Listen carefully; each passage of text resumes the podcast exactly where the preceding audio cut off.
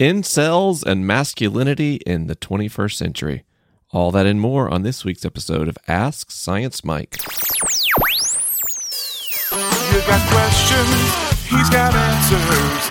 Even though he may not understand, he'll talk anyway. You got problems, he won't solve them. But he'll talk and talk and talk until he's blue in the face. Science, faith, and life.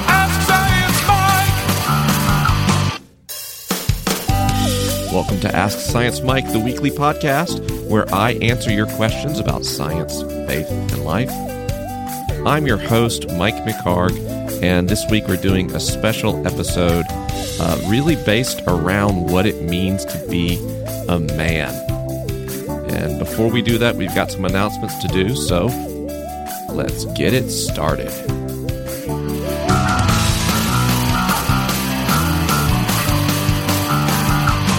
This week is going to be one of those topical programs that I've been doing lately, uh, where I follow a subject that has captured my interest. Before we get into it, though, I want to let you know uh, really two things. One is, uh, if you don't know, I co-founded a organization called The Liturgists, most known for the Liturgist podcast. And this week we are launching something new called the Liturgist Network, which is a a series of podcasts in addition to the Liturgist podcast, which is well known. We're trying to highlight other voices and other perspectives and other viewpoints. And in doing so, just offer you more podcasts.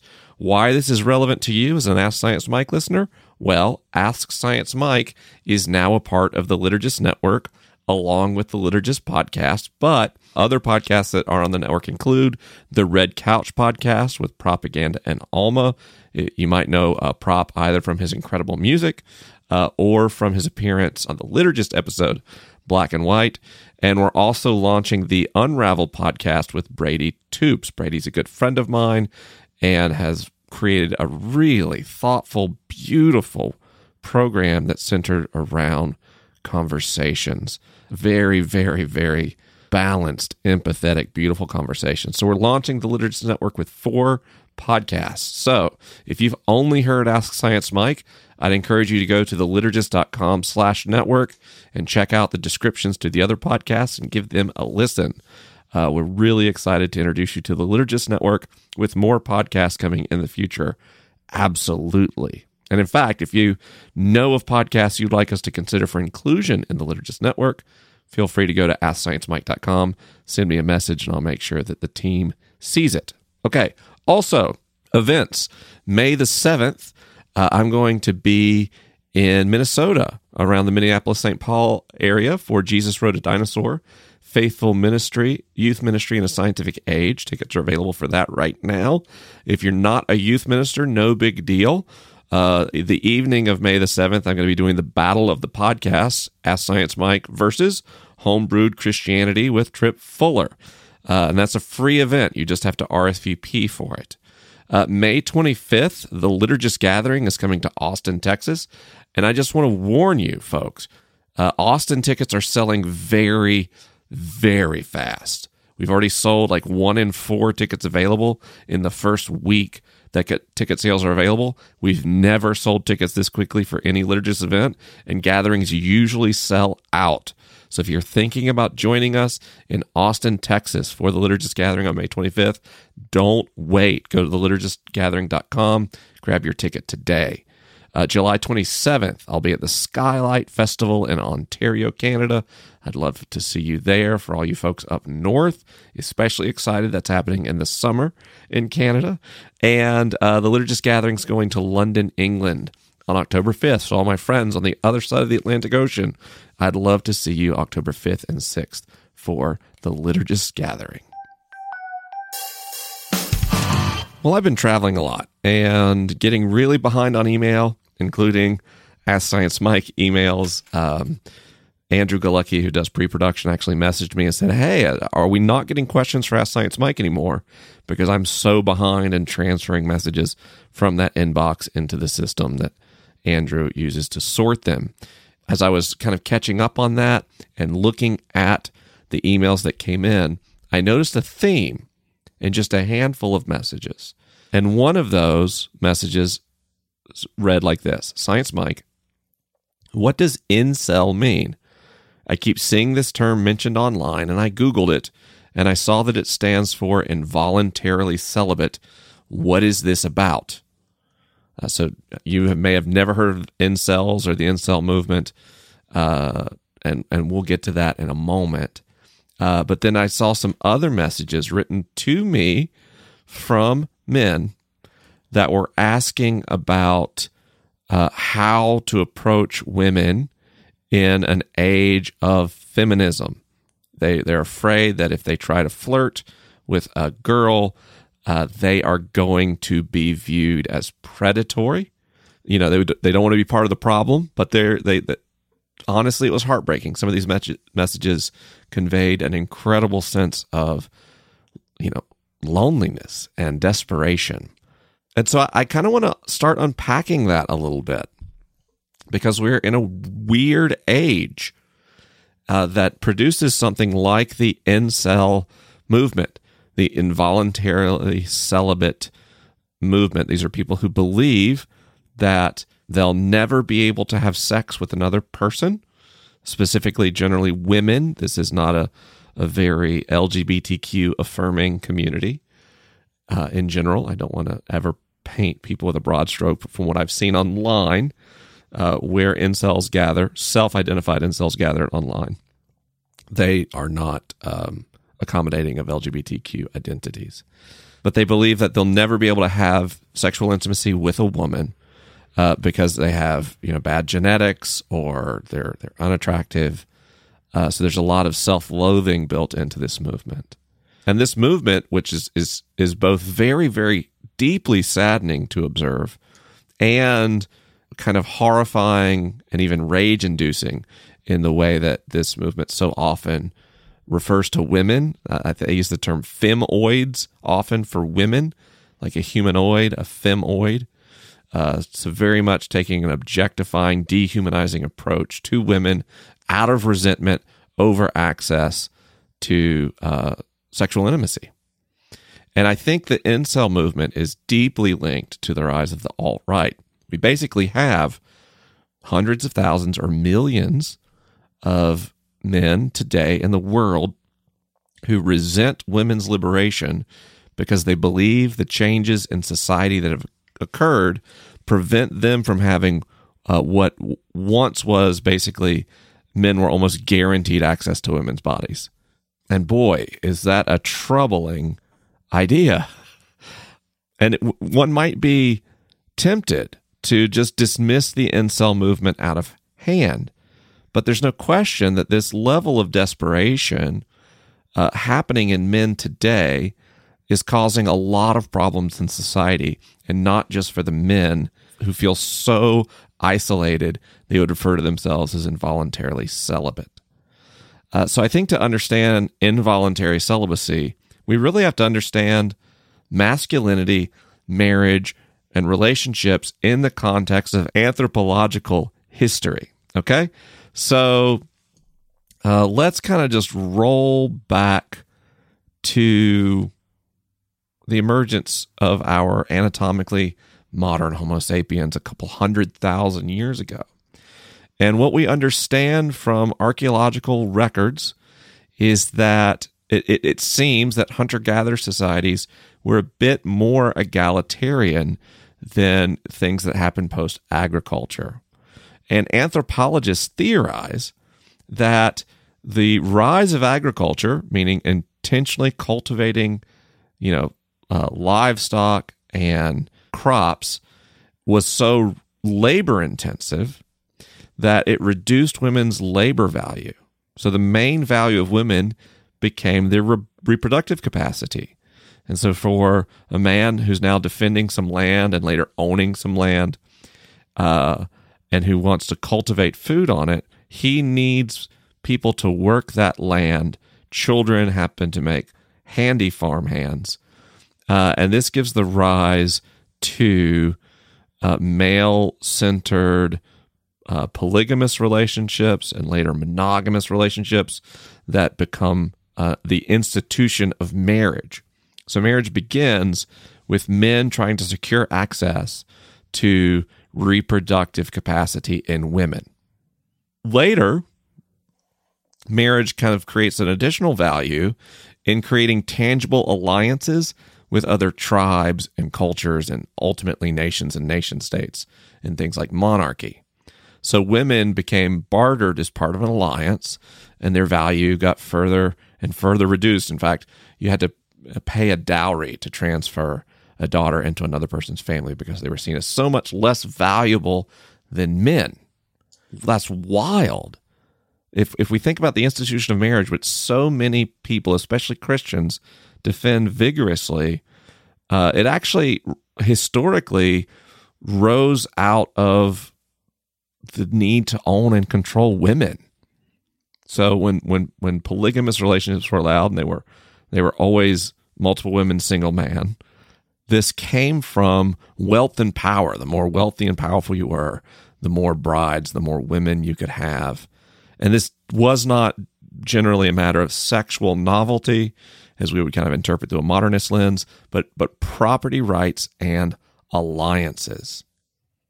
So it's much later that romantic relationships come into fashion in marriage.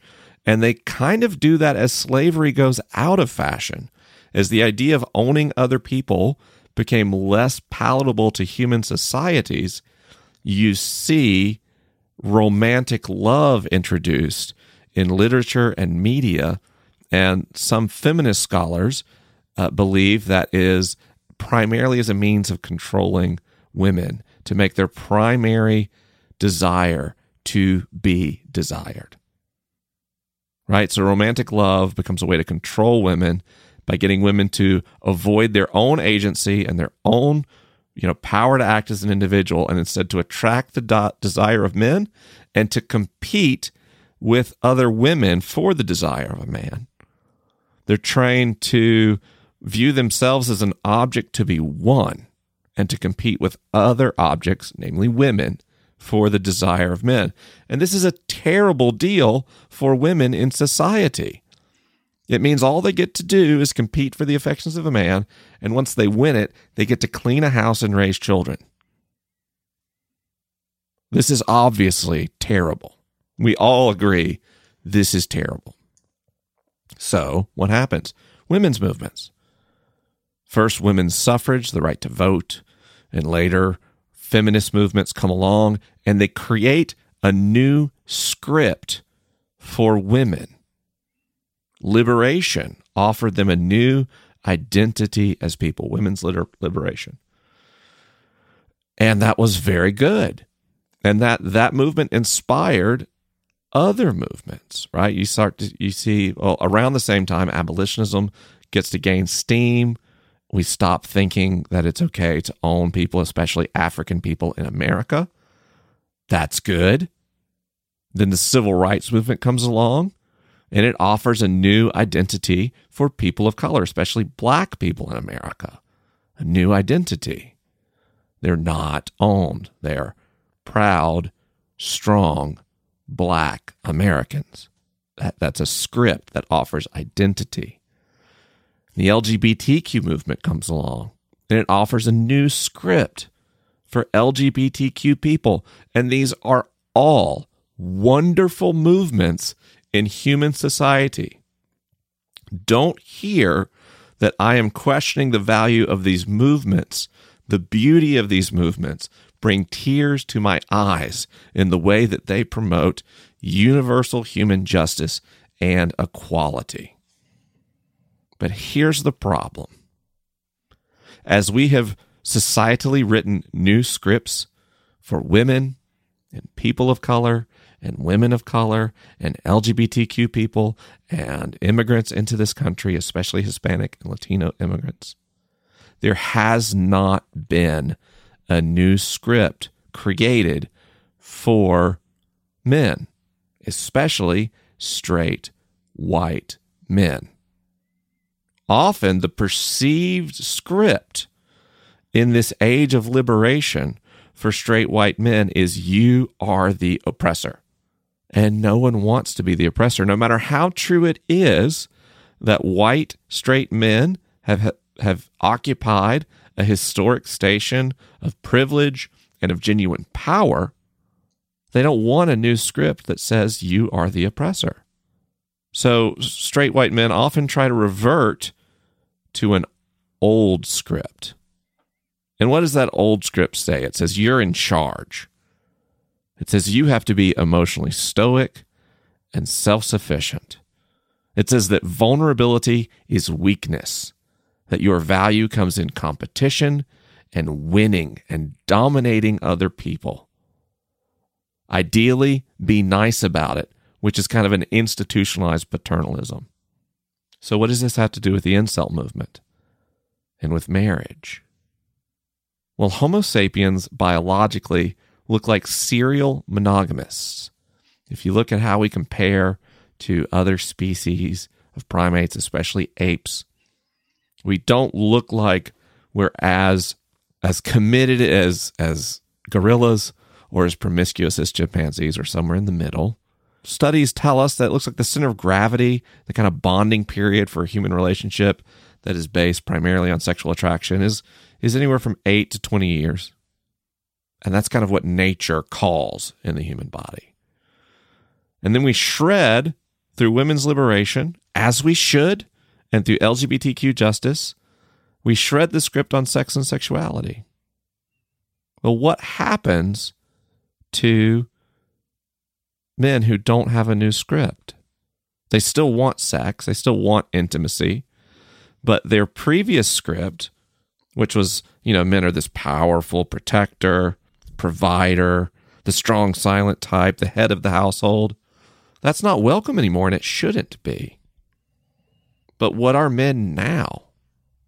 What we found is modern men are lonely and isolated. Statistically, they have very few friendships. And they don't know how to create lasting bonds with other people. And if they're married, they don't know how to create lasting bonds with their own wives.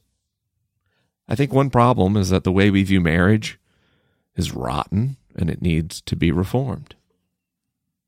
But I also think masculinity itself needs a new script. We need a new way for men to have identity. What do loneliness, alienation, and desperation in men produce? Violence, mass violence, gun violence, sexual assault, sexual harassment, this toxicity has to be dealt with. And it can't be dealt with simply by telling men to behave. there has to be a script, there has to be some liberation like movement for men. And I've been thinking a lot about what that looks like because we're in a situation right now of hyper masculinity being idealized and valued historically and now nostalgically.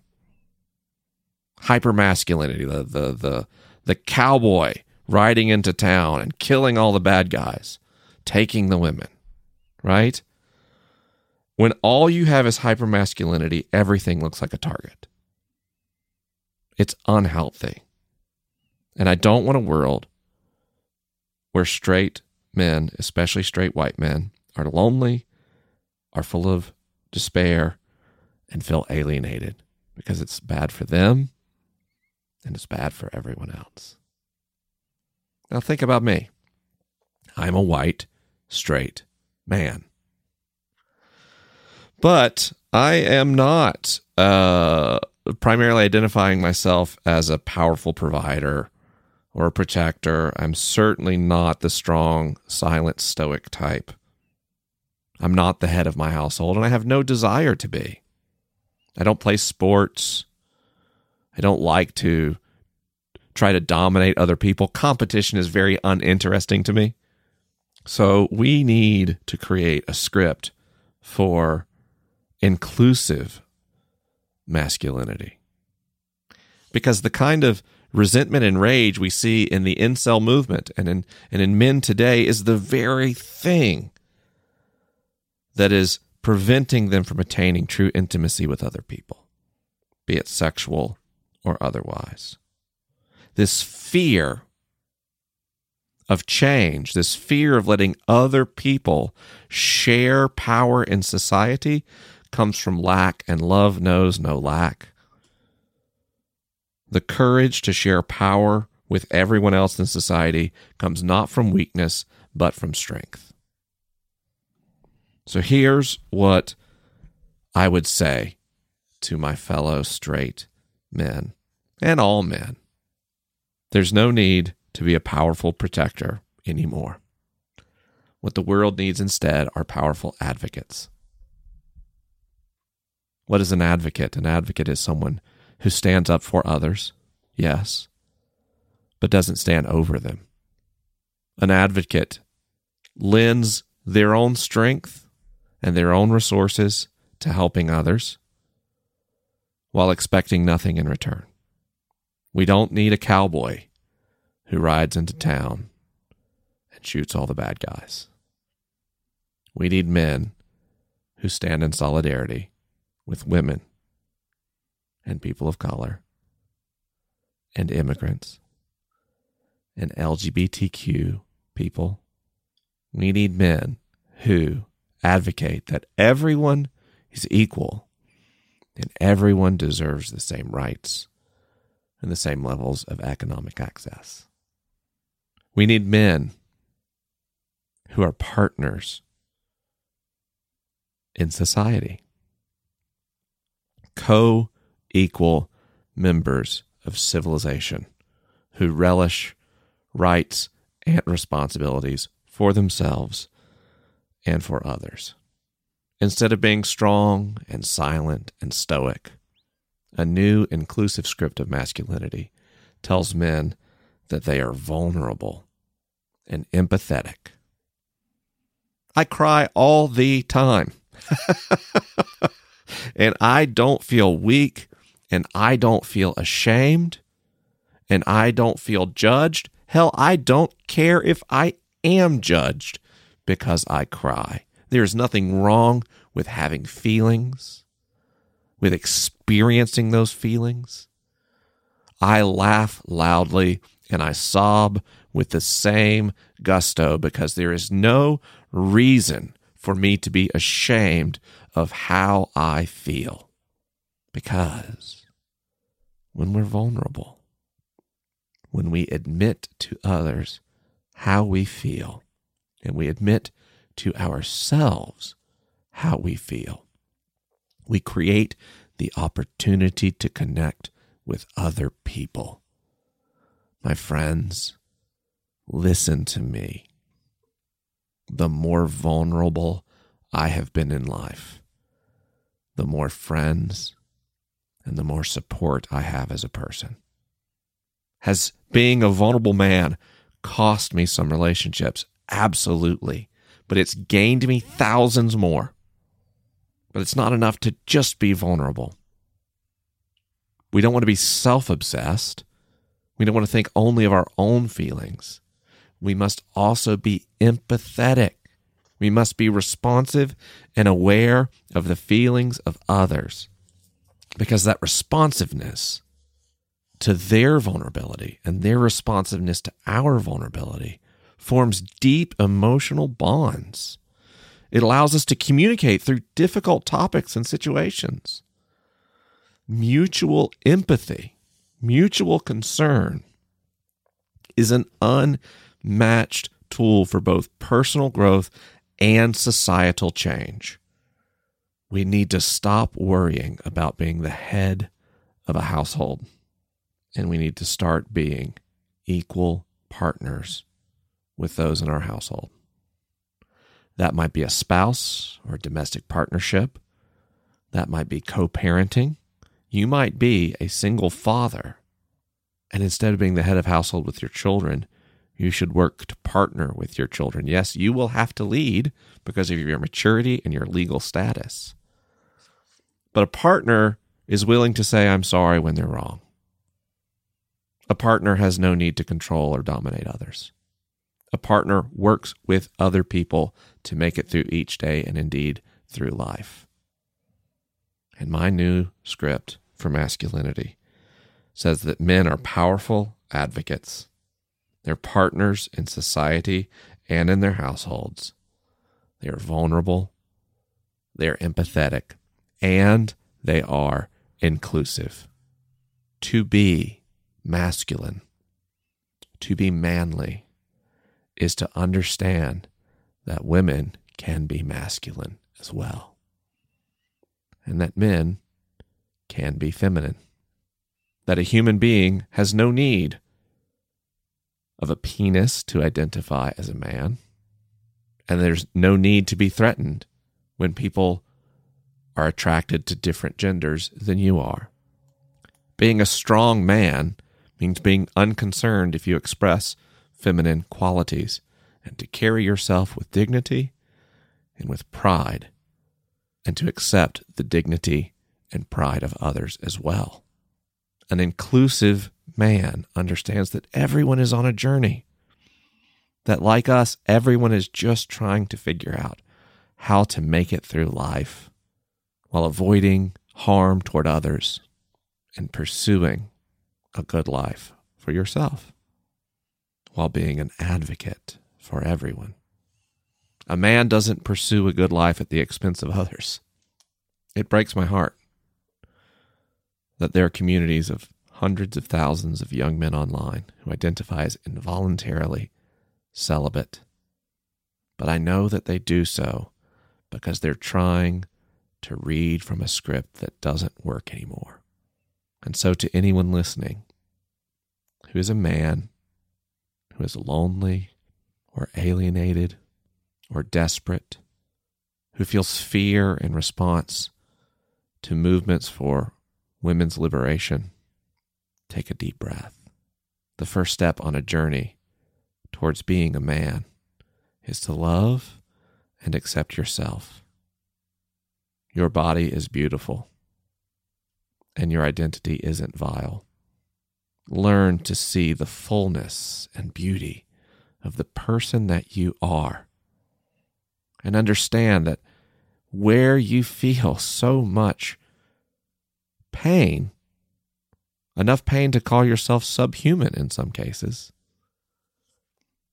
is coming from a system that's designed not only to oppress women and people of color and people of different sexualities or gender identities, but also to oppress you, to put you in a box, and to tell you exactly who you should be. So be a man and tear that box apart and start viewing other people as beautiful and as whole as you see yourself.